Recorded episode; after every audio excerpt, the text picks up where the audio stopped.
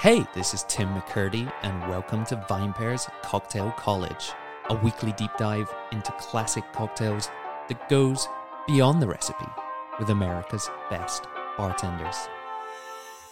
Here we are then, listener. How are we all doing today? Ready to tune into another weird and wonderful mixological tale? I sure hope so, because this one's a cracker. It's a tale of not one but two Harrys, with one extra Hardy thrown in there for good measure.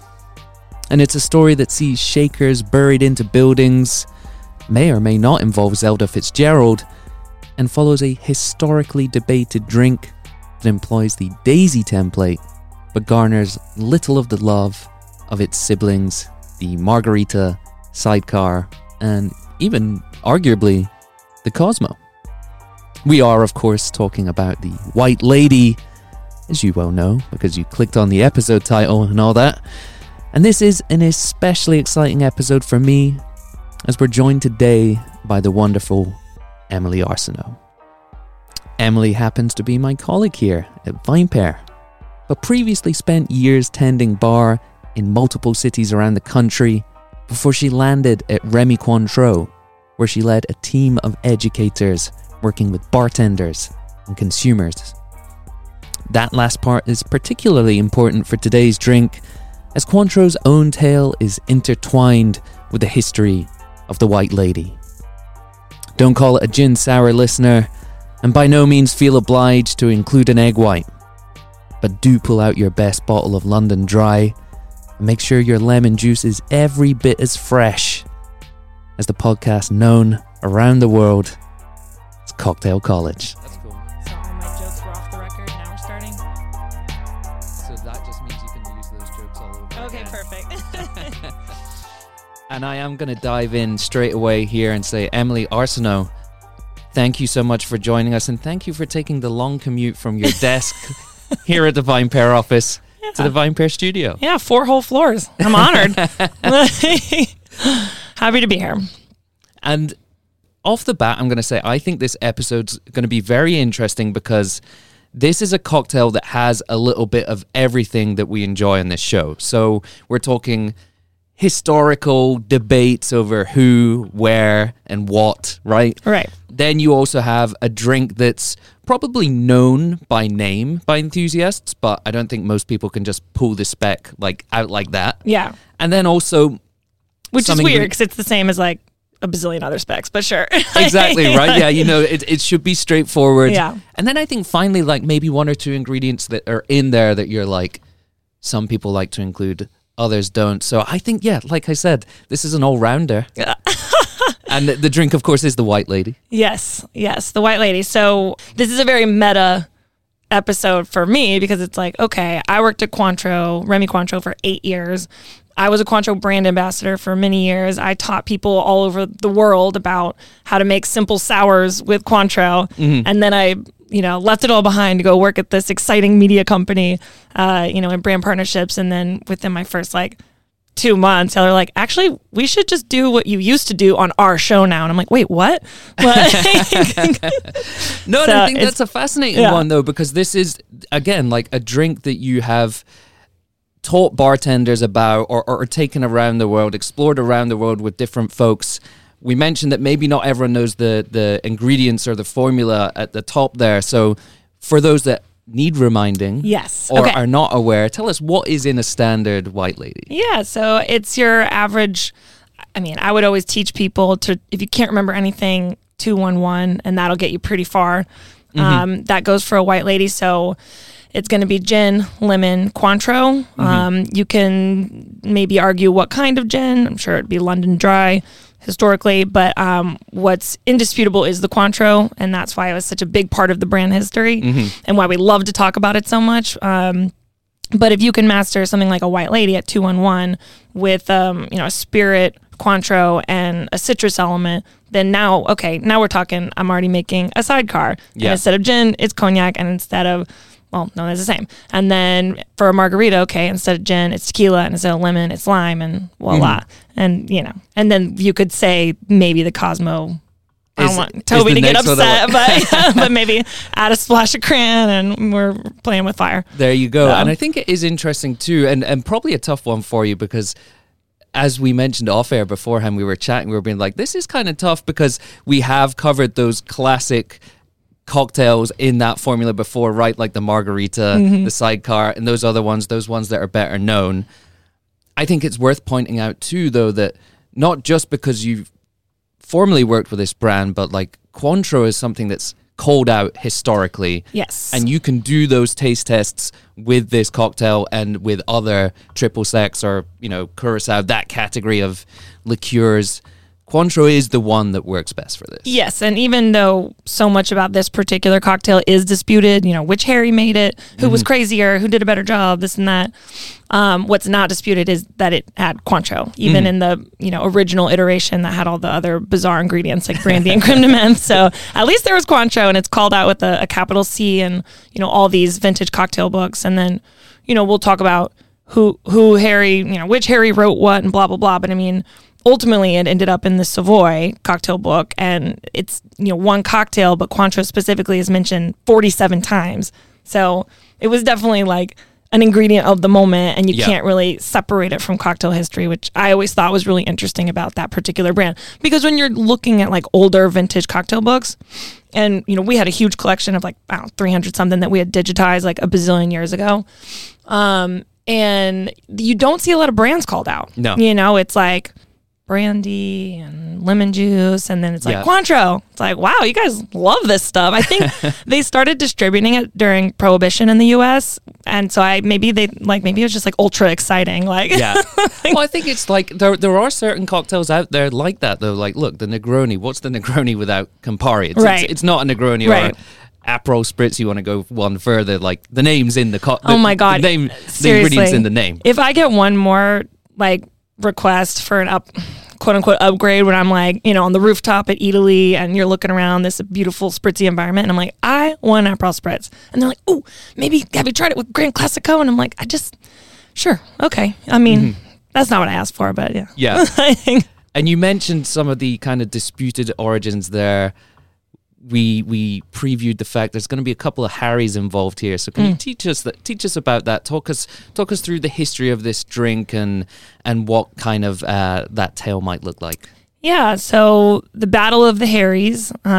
This kind of allegedly, and then who is it? Tim? Is it like Dave Wondrich? That's always like, okay, take, you know, this kind of history with a grain of salt because it's told by drunk people, right? Yep. So it's like, you know, it's a reference point. Yeah. It's a reference point, but we do know that it seems to have originated in London. First Harry of note, which is, I struggle to say his name. Is it McElhone? It's Scottish, right? McElhone? McElhone? Oh, yeah. God. I kissed the mic. Harry McElhone from Dundee, I believe. Dundee. Okay. So allegedly, 1919, he's in London. He's mixing this up. He gets this wacky creation with brandy, creme de menthe, and Cointreau. Okay, we're on to something. So he shakes it up. It actually ends up being printed by 1922, Harry's ABCs of Mixing, which you got to love the titles of the time. Like, you know, I think the Cointreau was first mentioned in, I want to say 27, in a book called Here's How. And I love how direct that is. It's like, here's how. You want to know how to do it? Buy my book. Here's how. I like Harry's ABC as well. This guy's just early influencer. Right, yeah. Just out there. Not afraid to put his name on there. Yep. He's a bartender, but he's an author. And he's got his own brand to keep up. Yes. No, excellent marketing.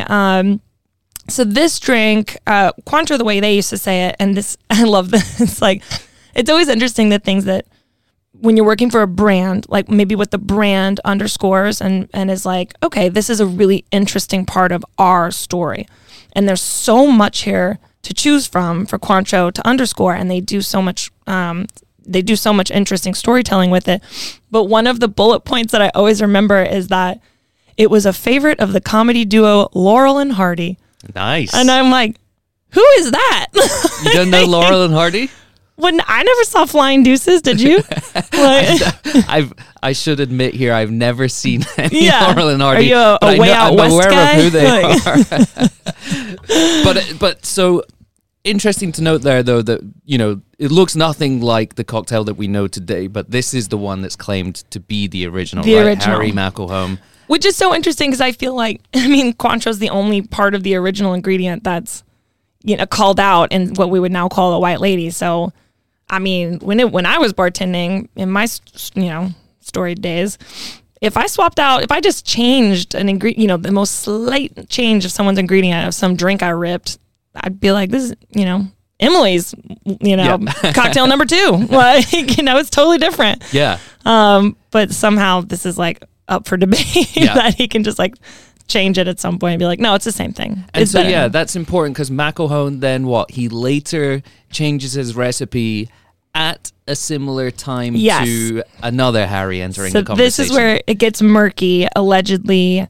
he updates the recipe. Comes to his senses and is like, I don't think this needs creme de menthe and brandy. Maybe let's do gin and lemon juice. Now we're talking. And around that same time, you know, you could argue Harry Craddock is working at the American bar at the Savoy. He's making these cocktails, and there's a whole nother kind of like parallel story that he mixes it up for Scott Fitzgerald's wife. She loves it. You know, they kind of call it what they call it. And that was what? Help me. That was late 20s, I think. Late 20s. It must have been, it had to be before 1930 because the Savoy Cocktail Book comes out in 1930, right? And it's all over that. Mm-hmm. So, yeah. So, who's to say? I don't know. But we were joking earlier. I was like, well, which Harry do we trust? And I'm like, I don't want to speak out of turn, but, you know, Harry Craddock seems way more unhinged to me. I mean, it's he said, but like, when I read that he was like, hiding cocktails in his mysterious shakers and burying them around the property as it was being updated. I'm like, who is this guy? And like, what? Why would he think like, oh, this is like something really exciting I should be doing? But you got to think back then, like he's thinking this is a PR-able moment. And he really, there's some foresight there because I'm sure he didn't realize maybe quite how important that book would be to a future movement, but the Savoy Cocktail Book is one of these ones that people love to reference and people love to use, and that's been ever since the turn of the millennium here, right? In the craft cocktail renaissance. So I don't know, maybe he knew he was going to be a future cocktail influencer and luminary, and I feel like he did, if I'm guessing. But it seems like he certainly had that confidence because, like you say, he was burying things in walls and whatnot. But no, but I like thinking that this ingredient. I mean, and you know how the bar community can get really excited about an ingredient, like you know, whatever. Maybe it's a new innovation product. You know, Absolute Citron in the 80s was like, oh my God, this is so exciting. Or, you know, maybe it's when we, you know, first get access to interesting digestifs that we never had here before. I mean, shoot, I remember Chad Solomon and Christy Pope were telling me the creme de Villette story, right? We were talking about that. That's insane. They used to like smuggle it in the country like not that long ago, which is, you know. And that was for the aviation cocktail, right? So the turn there, and then everyone realized that that's actually not a very good drink. Or you know, hey, that my dad says that's why they make red bicycles and they make blue bicycles. You know, like take your pick, whatever, something for everybody. That's true. That's true. I'm being slightly harsh on the aviation there. But that being said, I like seeing Cointreau kind of have this moment in the U.S. when there's this amazing cocktail scene. It's like the late 20s and early 30s, and it's kind of really getting to be known as the apex of what this particular product, an orange liqueur, could be. And it was a triple sec. They actually invented the category. We can talk more about that later. But yeah, I mean, oranges at the time, it was a very exotic ingredient, and so I like seeing that it was, you know, in 1927 mentioned in Here's How like 4 times, and then boom, it's 1930, they're mentioning it 47 times. Like, okay, you guys are getting excited. And then, oh my gosh, 1937 Cafe Royal cookbook? Like, what do you call it? Cocktail book? Cooking for Cocktails. Yeah. At Cafe Royal mentions it like over 60 times. So it's like, wow, you guys love this stuff, and rightfully so. It's great. And so interestingly as well, I think like the Macklehome recipe does have those 3 ingredients, the later one, but I think it maybe believed they were equal parts, whereas Craddock adopts the 2-1-1 philosophy. And important to note as well, this is a a gin sour, or, you know, if you will, I like to think of this as a gin margarita. We can chat about that. So, yeah, this is a gin margarita more than it's a gin sour. Like, because I get all crazy about margaritas when people talk about it. We'll see. Yeah. Mm-hmm. More on that later. But and so just mentioning that, though, and we will dive into the ingredients a little bit more in a short while, but the flavor profile, this being a gin-based drink, like, what are you looking for when you receive this cocktail, or when you make it, or when you are kind of teaching folks in the bartending community how to approach it? Like, what are you looking for from the final profile? I mean, for me, when something's this simple, I feel like anyone will tell you there's really not much to hide behind. So, the ingredients have to be excellent. I'm clearly biased about Cointreau. This is going to feel like one giant advertisement for Cointreau, because I'm in love with this ingredient. Always will be. This is organic, though. Yes, this is organic, but it has to be that, in my opinion. Mm-hmm. There's incredible orange liqueurs out on the market, but just as a historical reference point, like, to me, this one's so tied, you know, to that origin that it has to be that way. So Cointreau for sure. You know, it's very, very high in essential oils, very lower, liqueur considering in sugar, fresh lemon juice, and then I would do London Dry. Mm-hmm. So, I mean, take your pick. There's so many incredible, gins on the market, and I could name a billion, but use your imagination. But a solid London Dry, and then, shake it in a good pair of tins, and that aren't going to knock you over. I personally like the cheapy ones from, like, Bar Products. This is the one I was using in, like, the early 2000s, so that's what I stuck with. Make sure it's nice and frothy. I don't do the egg white. We'll get into that. It's not my thing, and for this cocktail, it didn't really show up until the 40s anyway, so I can argue it's not even historically accurate, but whatever. I want us to do a little deep dive on eggs later as well. Just another one in terms of, as a drinker, or as a person that crosses the door at bars, sits on this side of the bar now rather than working on the other, do you feel like this is a popular drink? Do you think it's a well-known drink? Do you think it should perhaps be better known? I think it 100% should be better known. I mean, it really, just doesn't live up to if the margarita and the sidecar and the White Lady, we're all in a family together, like, I just feel like the mom doesn't love it as much as the other ones, Mm-hmm. So I feel like it's a great cocktail. It's a similar spec. It's a similar build.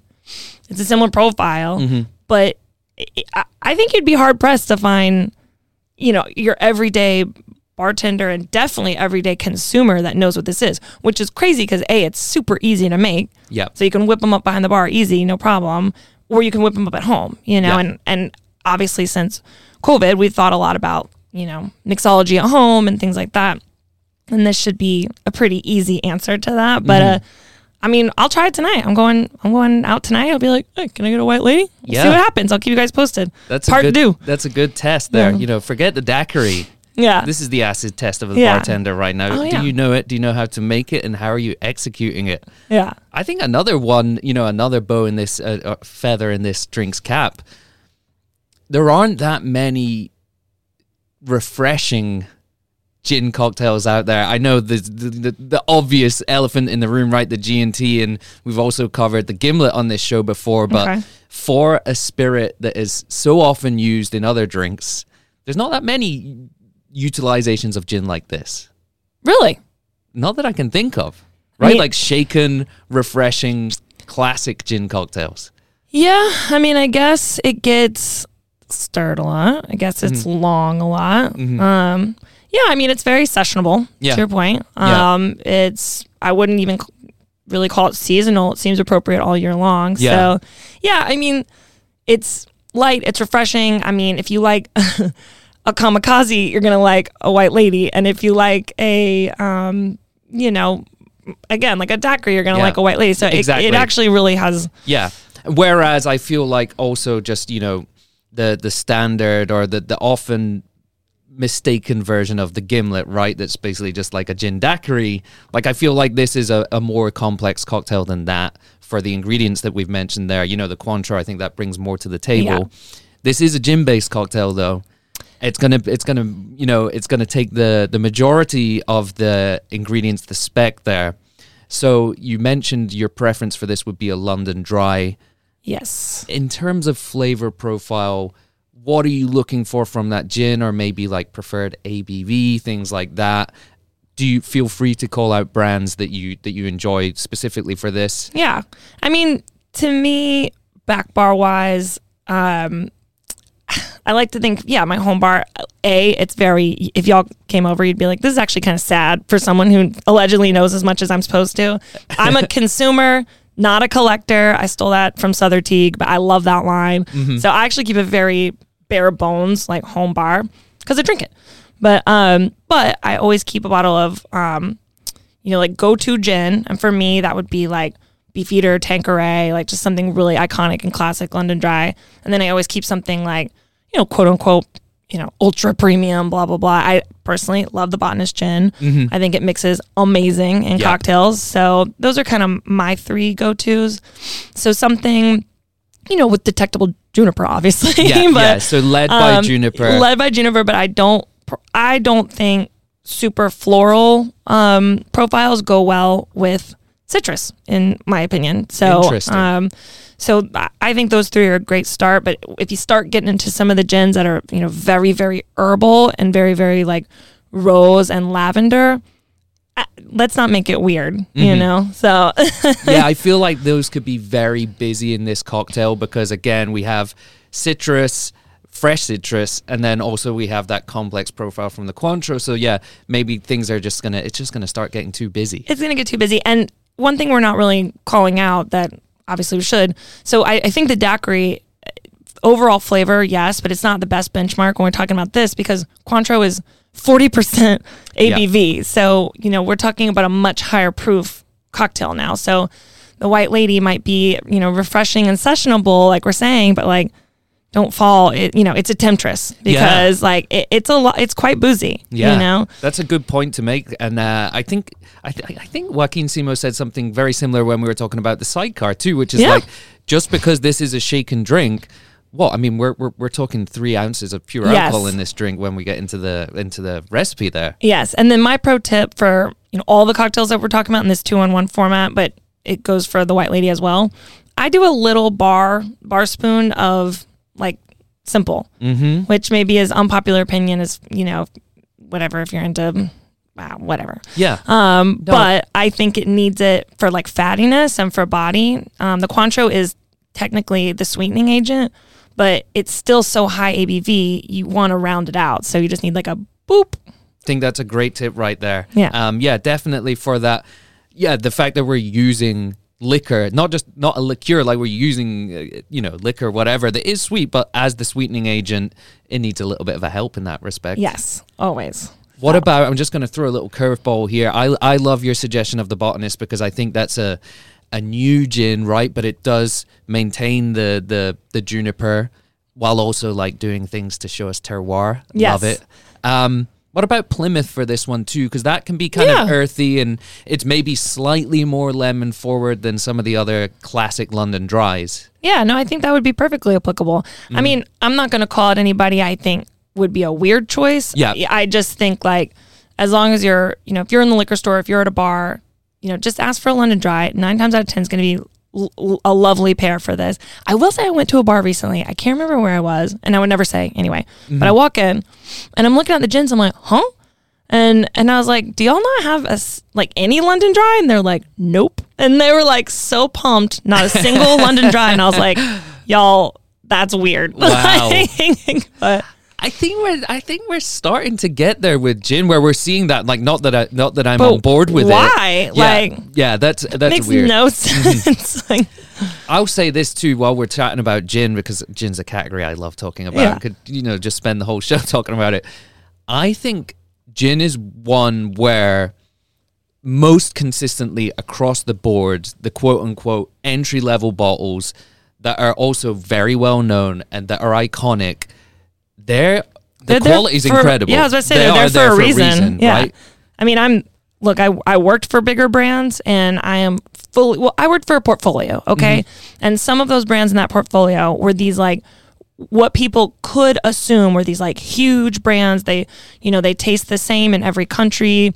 But you know what? they've been around for over 300 years and they're totally badass at what they do for a reason. Like, they know what they're doing. Yeah. That's like trying to rip on some like 300-year-old Burgundy and being like, I only want to drink like, you know, sparkling stuff and like kombucha. Like, you know, it's like, what? Like, just because it's like really good doesn't mean it's lame. Like, it actually means it's awesome. Like, and I think, you know, like there is a reason that Beefeater doesn't do a more premium Beefeater. And okay, right, like Tanqueray has Tanqueray 10, which I love as a gin too, but I think standard, quote-unquote, Tanqueray is amazing as well. Yeah. I would be happy with either of them. Whereas, say I'm drinking some American whiskey, some bourbon perhaps, I think the entry-level products are great, but often those big names that we all talk about and know about, I want to be going a little bit higher when I'm drinking those or even mixing with them. Yeah. Well, I mean, yeah, I've been a Beefeater fan for a really long time. I mean, they, as you know, they changed their proof a couple years ago. I don't know. People are goofy. I feel like they love to be like, I can detect blah, blah, blah. Yeah, I'm like, y'all, you would not even know if no one showed you. But maybe they can. Maybe they're just super tasters and I just, drink margaritas. I think such a big corporation like that too, like I don't think this decision gets greenlit unless they do feel, and these guys have proper tasters, you know, panels out there, right? Like I just don't think that thing is allowed through unless they say, no, there's not enough of a discernible difference. But again, it's one of those things that we like to discuss. We're always looking for spicy stuff to discuss here in the bar community, you know, so I'm up for whatever, but I feel like I've never considered myself like a super taster. I think I'm perfectly decent at it. I know how to make a good, solid cocktail. You know, I've taught cocktail classes all over the world. I can hang my hat on that. But, you know, if someone is going to put two different Beefeaters in front of me and be like, which one's more proof? I'm like, I don't know, y'all. I'm like, huh? Like, what kind of question is that? Like, and then especially when we're, I mean, again, like gin is not something most people drink neat. So when you're adding other ingredients in there, really, is it discernible? Who knows? Try it at home, guys. Try it at home and let us know. Maybe you do have access to both iterations. I remember Toby Cicchini coming on and talking about the Gimlet and saying he had some old stuff. So hit him up at Long Island Bar and maybe he'll be able to taste you on the two. Who knows? Well, let us know. It is Tuesday, so I'll ask him today. You'll be down there in the Lombardi room. Of course. If anyone knows where they need to find you. Yeah. So we've done gin. I feel like we've spoken a lot about Cointreau, and I feel like I am happy to say this is what we're going for. It's something I've done during tastings as well for other cocktails that follow this same formula.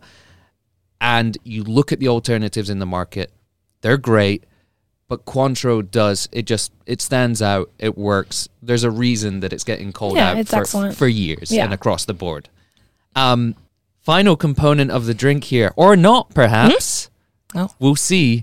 But the next component is, of course, fresh lemon juice. Yes. Something we talk a lot about on this show. What's your particular approach to lemons, fresh lemon? Say as little or as much as you'd like to about that. I mean, I don't know. I worked at places that are like, you know, 12 hours, 24 hours, nothing longer than that. And that's the end of the story. I'll be honest, I've also worked at places where it's like, we'll let this stretch for 3 days and it's probably fine. Mm-hmm. I would say, you know, obviously you should be juicing every day. And yes, it should be fresh juice. People try to talk to me about the pasteurized stuff all the time. And people I respect too. Yeah. That'll be like, no, but have you tried this one brand? Cause like you cannot tell. And I'm like, yes, you can. Like you just can, you know? And like, I get it. Like fresh juice is never going to be the most consistent ingredient. And there's always variables to take into consideration. And like, yeah, that stinks. But, but to me, when you try any pasteurized, no matter how, you know, modern technology it seems to be, like it's unpleasant to me. Yeah. So, yes. So fresh squeezed juice. And I think the fact as well that, we're adding the extra booze of Cointreau in this 2-1-1 formula. I think you just need that freshness also, like to make it all pop, to keep it lively too, because we're, like I said, we're adding extra booze here, so we need to keep this as lively as possible. Yeah, I mean, obviously London Dry Gin goes amazing with citrus, but Cointreau is such, it has so many essential oils that, you know, the molecular reaction that it's having when you shake it and with the water in general, but also the citrus, like, it's just so bright, you know?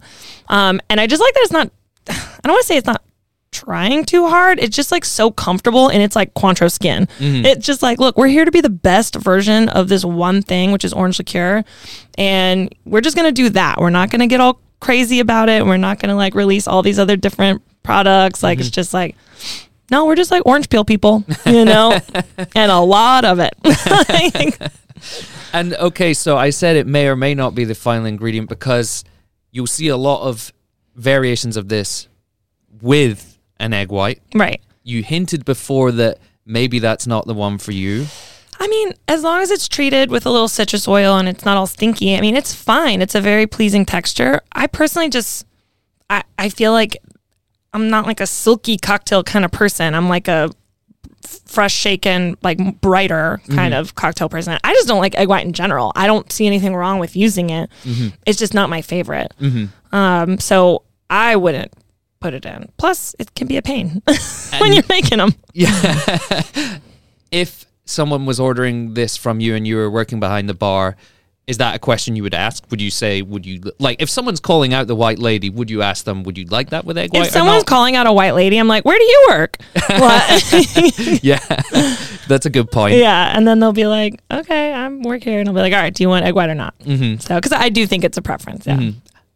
I'm going to play devil's advocate for a second here, because I very much am like you. There's not many drinks that I think are improved with egg white. If I get one that has egg white, great. And if it's executed well, I love it. Yeah. I'm not really using it at home. I did see somewhere about this, though, and I think this is a good argument.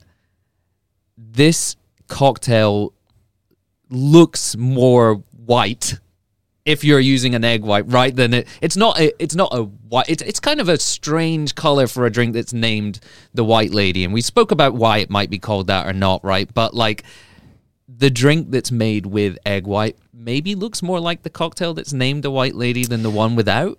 Well, if it allegedly is named after some blonde lady's hair, you know, I mean, we don't know how platinum her hair was, you know? Maybe she had bad toner, or maybe she didn't tone her hair at all, you know? So who knows? Who knows? Like, but it's maybe, or maybe what I'm saying there is it's a slightly cleaner presentation, right? It's not quite as like opaque. I don't know. I mean, I think you can Google them, or you can make them at home, and you can say, yeah, maybe that one made with the egg white looks slightly better in photos, but we're drinking this. Yeah, ultimately. But yeah. I think it's totally a personal preference. I don't hate on either one. I just wouldn't do the egg white just because it's not my thing. Fair enough. What about garnish for this one? I would just do like a little lemon disc twist, however you want to do it, but just like a little lemon peel, especially obviously if you're using the egg white, you got to be like, yeah. That was me expressing oils all over the top. So yeah, all over the table here. Yeah, they're everywhere, these oils. And just so it doesn't, you know, stank. And what do you do? Do you have any tips for garnishing cocktails? I feel like this, say for example, I always feel a little bit awkward garnishing a sour or like a daiquiri or a daisy with the twist in there. Are we placing it maybe on the rim and allowing fate to take its toll or whatever? Like, or are you just like you're throwing it in there, you're doing a little disc? What's your approach to that? I mean, to me, a little cute little disc floating around, there's nothing wrong with that, especially if it has a little cushy egg white bed to sleep on. You know, that could be fine. And I'm never mad at an express and discard situation, so it's like it was never there. Fine with me. I mean, garnish wise, so I came up bartending. I got my first bartending job when I was, I'll be honest, well, I'm not going to say because maybe it's illegal, but so let's say 18.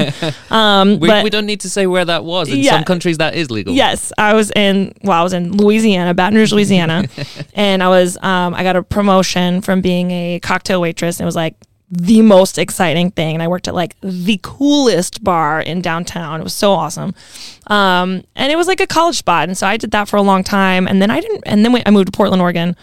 Where like everyone's like born knowing how to make an old fashioned. I was like, what are y'all talking about? And I worked at pubs and I worked at, you know, places where I started learning a bit more. And then I ended up at a place called Spirit of 77. And they kind of, I mean, it's a sports venue, but they have a cocktail background. So that's where I started learning about cocktails. And then I got really into it when I moved to Dallas, Texas. But the style of bartending I was doing was pretty like early, not early on, like I don't know how many waves it had been after that.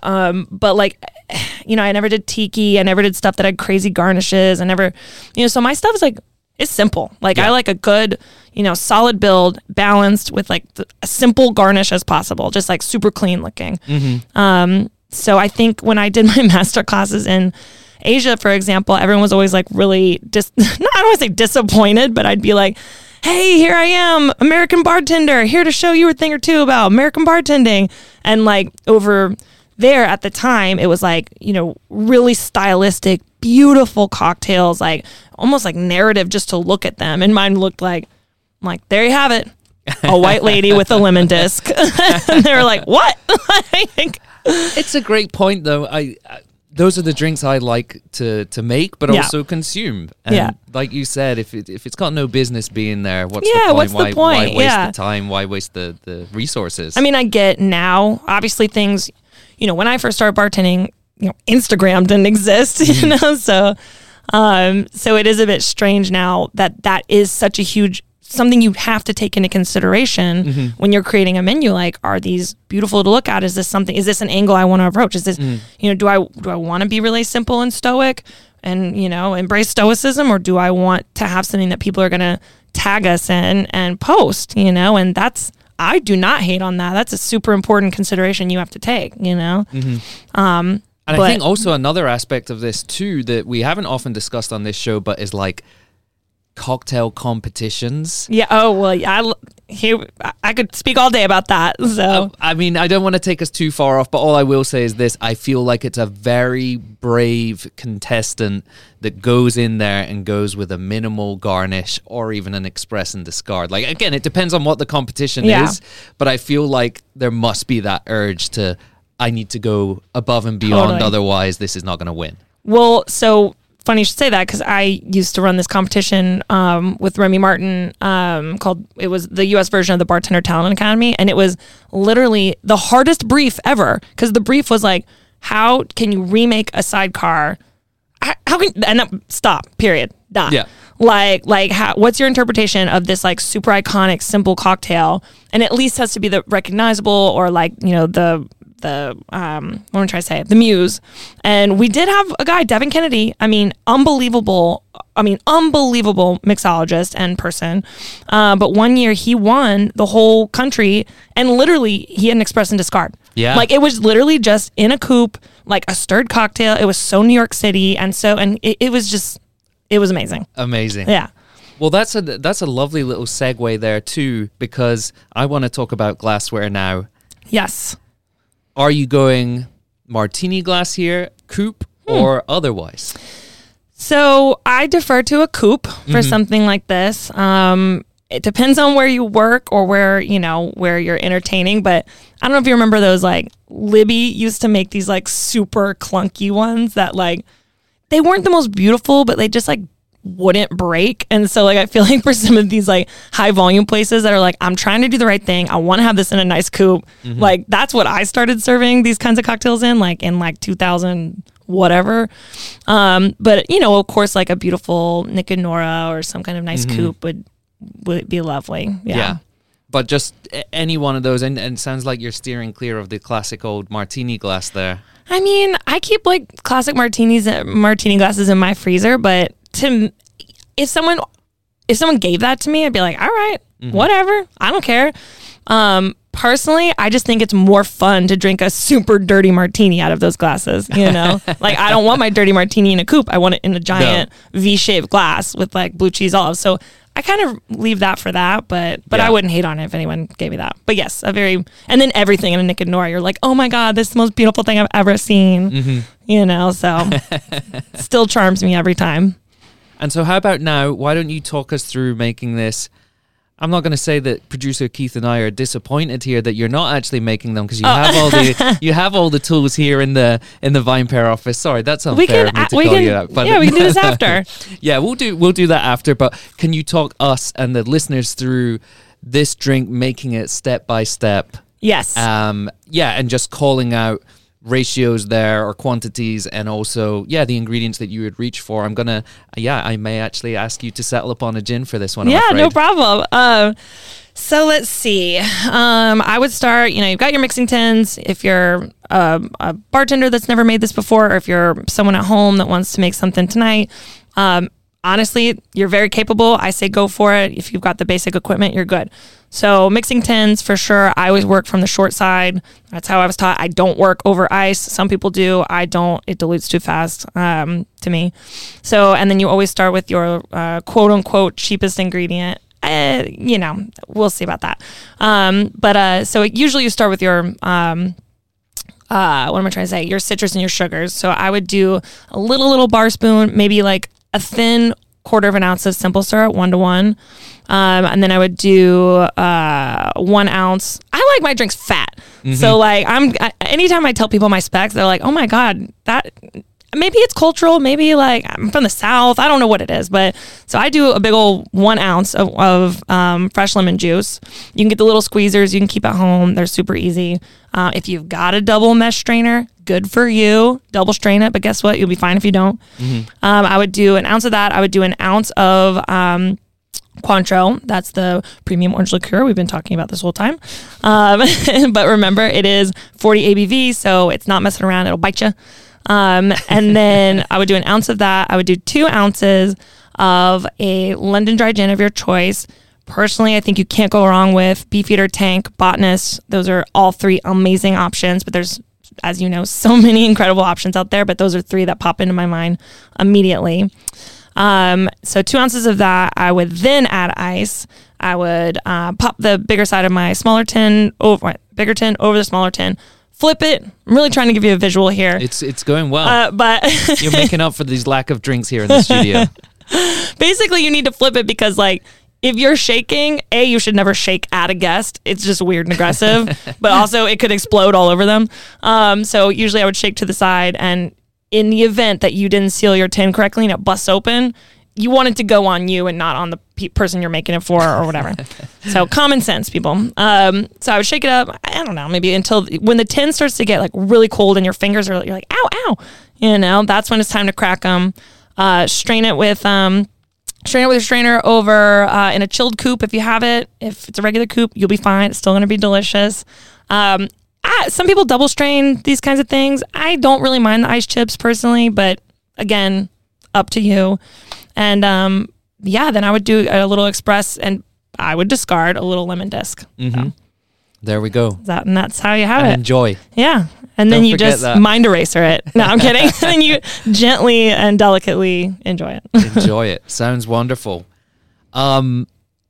Any final thoughts here on the White Lady before we head into the second part of our show today? No, I mean, I feel like it's really simple, and I would like to see it embraced, more as a at-home drinking option.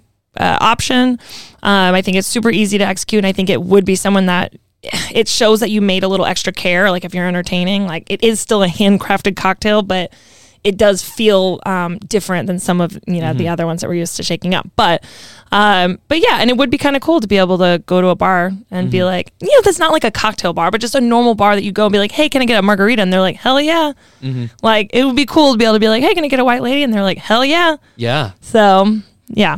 On that front too, I've never come across it before, but I'm starting to think about, we've had frozen margs. What about the frozen White Lady? I feel like this might be a good candidate for that. Absolutely. Absolutely. Yeah, it's got decent sugar content because mm-hmm. of the liqueur. It would freeze well. Mm-hmm. Yeah, I mean, they've got those crazy frozen machines at, what's Toby have? Oh, the Spaceman mm-hmm. that make I think they're actually frozen yogurt machines, but they have the craziest texture. It's super velvety frozen texture. Oh, yes, that would be an excellent White Lady. And then we could make it all, I'm always thinking of how can I make something really nice, kind of, trash as well. And so if I was running that menu, I'd be like, frozen White Lady, come and get them. $2 extra, you can have an extra shot of Cointreau on top, you know, like a little float. Yeah. Reminds me of the margarita that I had at Olive Garden in Times Square, and they do an amaretto float. Yeah. That's I love a float. You know that bar, what am I trying to say? O'Conley's in Rockaway Beach, right? Like the pub, but they're famous for their frozen pina colada.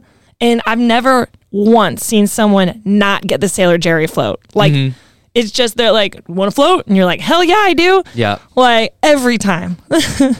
Also, Dutch Kills does one too. I'm forgetting which frozen drink it is now, but you can pay, like, again, it's like $2 extra, and you can get a float of 151 proof rum. Yeah, I was teasing. It's not trash. In what world am I not doing that? Yeah, 100% agree. Always go with the overproof shot and the float. Emily Arsenault, heading into the second part of the show here, where our listeners get to know you a little bit more as a bartender and as a drinker. Oh boy. How you feeling? I feel great. Ready to go. Ready to show my true self. We'll start with question number one then. And that is, what style or category of spirit typically enjoys the most real estate on your back bar? Well, like I said earlier, I stole Souther's quote saying I'm a consumer, not a collector. I'm Southern, you know, drinking is a huge ritual in my culture as far as like gathering and togetherness. So, you know, happy hour has always been kind of like a family thing, and I've always enjoyed a good cocktail. So I keep a pretty curated back bar. Also, I live in New York City, so it's like there's only so much space. So when I see these people that have these like unbelievable bars, and I'm sure like Pam Wisnitzer's listening or something, or I hope she is, and she's thinking, well, you know, I have my bar. You can't get a bar going. I'm like, oh, I don't know. She's just more organized than me, I think. Like, but yeah, she's got a beautiful back bar, and I see some, you know, people on Instagram that have these beautiful back bars. I'm like, I don't know, I can't. It would take up like my entire living room.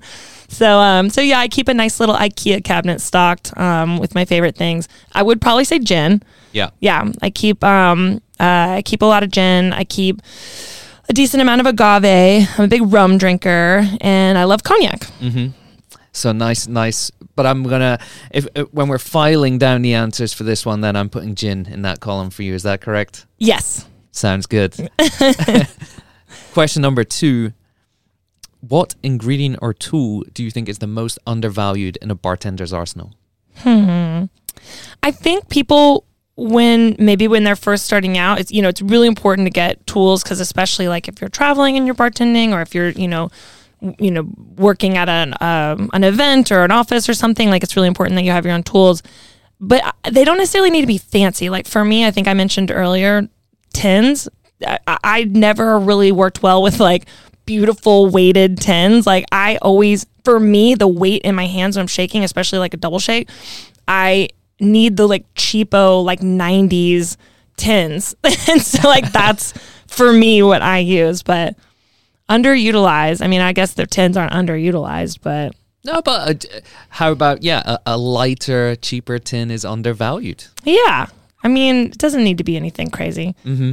I could have been worse. I could have been like, honestly, your personality is your most important tool in your arsenal, and get a good peeler that won't cut the tip of your finger off.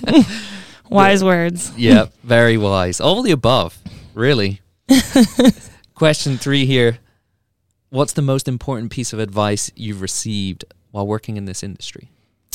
Can I curse? Yes. Okay. To not shit talk other brands. It will do you no good.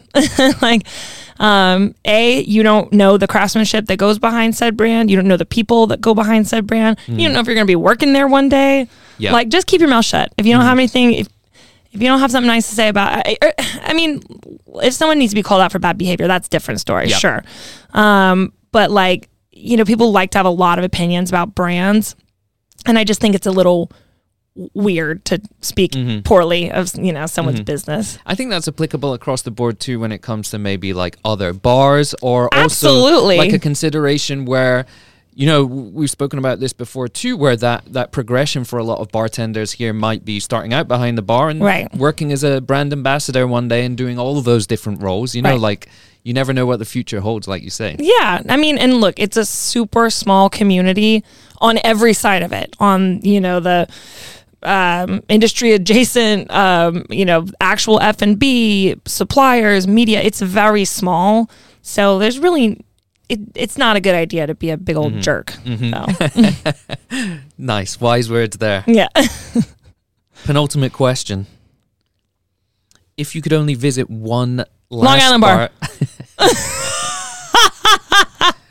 This is true. You are a fan of Long Island Bar. That one's easy. Yeah. But I guess you can finish your question. The listeners know the question, so don't worry about that one. But tell us about your relationship, or tell us about your journey with Long Island Bar, and what makes it such a special place for yourself. When was your first visit there, or what's your most memorable visit there been? Because I know this is a favorite of yours, and yeah, this is the bar of friend of the show, Toby Cicchini. Yeah, to me, it's just a perfect bar. Like, it's just a great environment, and amazing people run it, and they make you feel so welcome, and everything is so buttoned up and well executed, but it doesn't feel, it just feels effortless, you know, and it's just somewhere where you want to hang out. And I love hanging out. So, yeah. So it's just a great vibe. It's, you know, they've got their goofy no dancing neon. They've got, you know, really warm, wonderful bartenders, and then bartenders that act like they're not, but secretly they are. So you're like, no, you're great. Like, this is just all great, you know? And then, of course, the proprietors are wonderful, Toby and Joel. Toby, who famously created the Cosmopolitan in 1987. And so the reason I started going to Long Island Bar is because I was thrown together with Toby through work. So, you know, we wanted to do a Cointreau campaign, obviously, where it was going to be a road show, and we did it. It was so fun. With Alfred Cointreau, 6th generation Cointreau family member, kind of telling this brand story. And then Toby, as his like counterpart, giving like the trade application of it. And we traveled like all over the world, you know, together, telling these fun stories about those origin stories. And that's a whole nother episode that you've already done. But so we basically met through work, and then, and it just turns out that he's an amazing guy, and we became friends. And I was like, man, this bar is great too. This is great. One more thing about that bar as well too, is like, it's a relatively long bar too. I like sitting up there. It's the kind of place you go in on your own, you perch up, you're bound to bump into some friendly people, and it's long, so you can get a lot of people sat at that bar too, which is important to me. Yes, for sure. It's an athletic bar, and then Toby's a sports fan, and so am I, so he always has good games on. There's like a second room, as you mentioned, the Lombardi room, and during the season, yeah, there's always like NBA basketball games that you want to be watching on. So nice. Yeah, I can hunker down, have some dirty martinis, some fried cheese curds. It's the best. There you go. Last question here for you today. If you knew that the next cocktail you drank was going to be your last, what would you order or make? That's an excellent question. I feel like I've been on this dirty martini kick for many moons, and I don't want people thinking like, oh, we've been writing about how cool it is lately. Like, y'all, I lived in Texas. Like, no, I've been drinking dirty martinis for a while now. So like, that's definitely up there. But the margarita was kind of the launching pad of my career. But then like the Queen's Park Swizzle is just so delectable. Ooh. I'm going to go margarita. Yeah. Nice. I feel like it's given me a lot. So I appreciate it. And it's a great drink. Never Amazing. Go out of style. Well, Emily, thank you so much for joining us today. It's been a blast having you on the show. Yeah, this is great. Thanks for having me. Hopefully Pam doesn't think I'm too much of a freak that I was talking about her back bar in her apartment. So I think many people can talk about how it's very out there on the internet. I'm sure Pam has no qualms about that. Yeah. Well, let's go make some white ladies. Okay, let's do it. Cheers. Bye. Okay, that was a lot of info, but here's the good news. Every single episode of VinePair's Cocktail College is also published on vinepair.com as a transcript, so you can check it out there all over again. Also, if you enjoy listening to the show anywhere near as much as we enjoy making it, go ahead and hit subscribe, and please leave a rating or review wherever you get your podcasts, whether that's Apple, Spotify, or Stitcher, and please tell your friends. Now for the credits. Cocktail College is recorded and produced in New York City by myself and Keith Beavers, VinePair's tastings director and all-round podcast guru. Of course, I want to give a huge shout out to everyone on the VinePair team. Too many awesome people to mention. They know who they are. But I want to give some credit here to Daniel Grinberg, art director at VinePair, for designing the awesome show logo. And listen to that music. That's a Derby Seaside original. Finally, thank you, listener, for making it this far and for giving this whole thing a purpose. Until next time.